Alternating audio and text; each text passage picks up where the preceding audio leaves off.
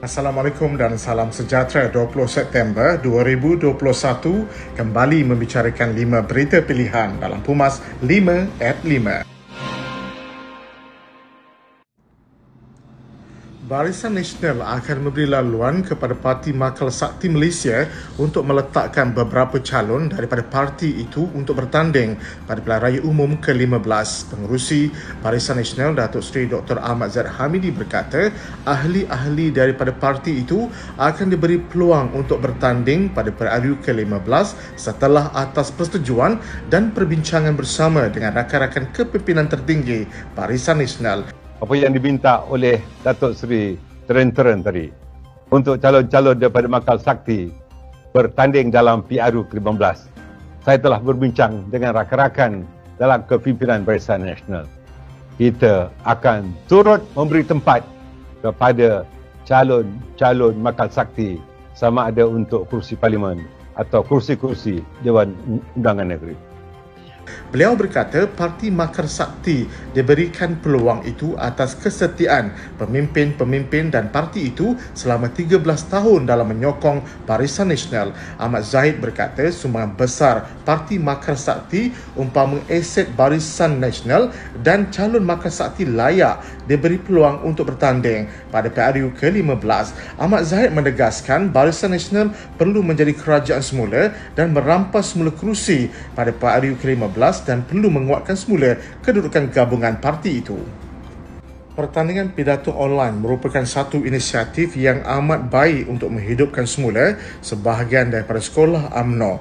Timbalan Presiden AMNO Datuk Seri Muhammad Hassan berkata, pertandingan ini merupakan medium atau pentas dalam melahirkan bakat-bakat baru yang diperlukan parti dalam membahaskan berbagai isu-isu terkini ekoran situasi politik tanah air sudah menjadi sesuatu yang amat rencam. Program pidato yang dianjurkan oleh AMNO ini merupakan sebahagian daripada langkah untuk membangunkan bakat-bakat di dalam parti supaya mereka yang punya kaliber yang baik dalam berpidato dapat dikenal pasti dari akar umbi.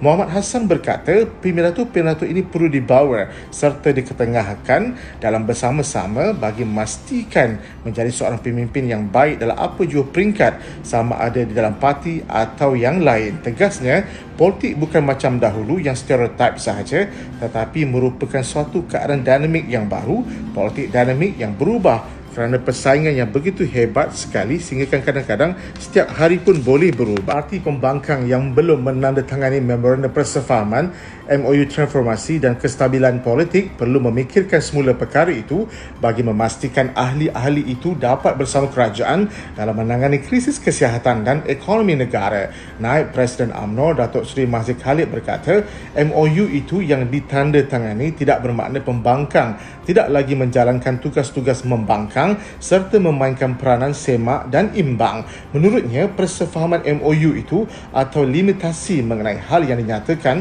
dalam MOU itu akan melibatkan kerjasama dari kerajaan dan pembangkang supaya dapat mencari jalan untuk bersama dalam isu serta perkara berkaitan COVID-19 dan pembangunan semula ekonomi negara.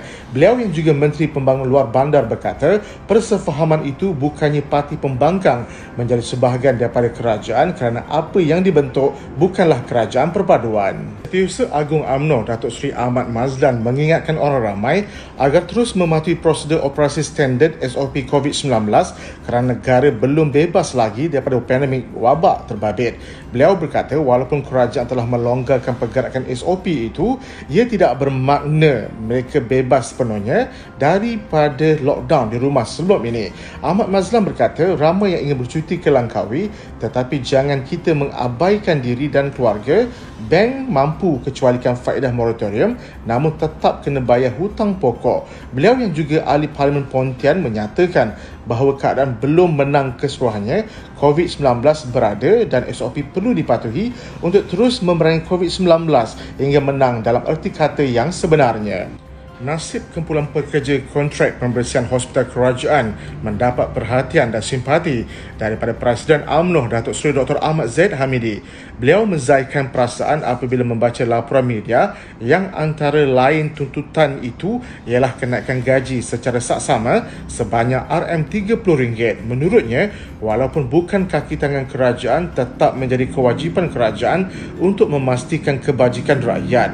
Ahmad Zaid berkeyakinan kerajaan baru keluarga Malaysia tidak akan mengabaikan nasib golongan terbabit dan membantu untuk mendapatkan situasi menang-menang. Tegasnya, jangan sesekali terlupa para pekerja kontrak pembersihan hospital kerajaan maupun swasta juga frontliner untuk negara. Sekian daripada saya, Muhammad Saiful Muhammad Sahak. Jangan lupa temu janji kita Isnin hingga Jumaat jam 5 petang, 5 berita pilihan hanya di 5 at 5. Assalamualaikum dan salam muafakat nasional.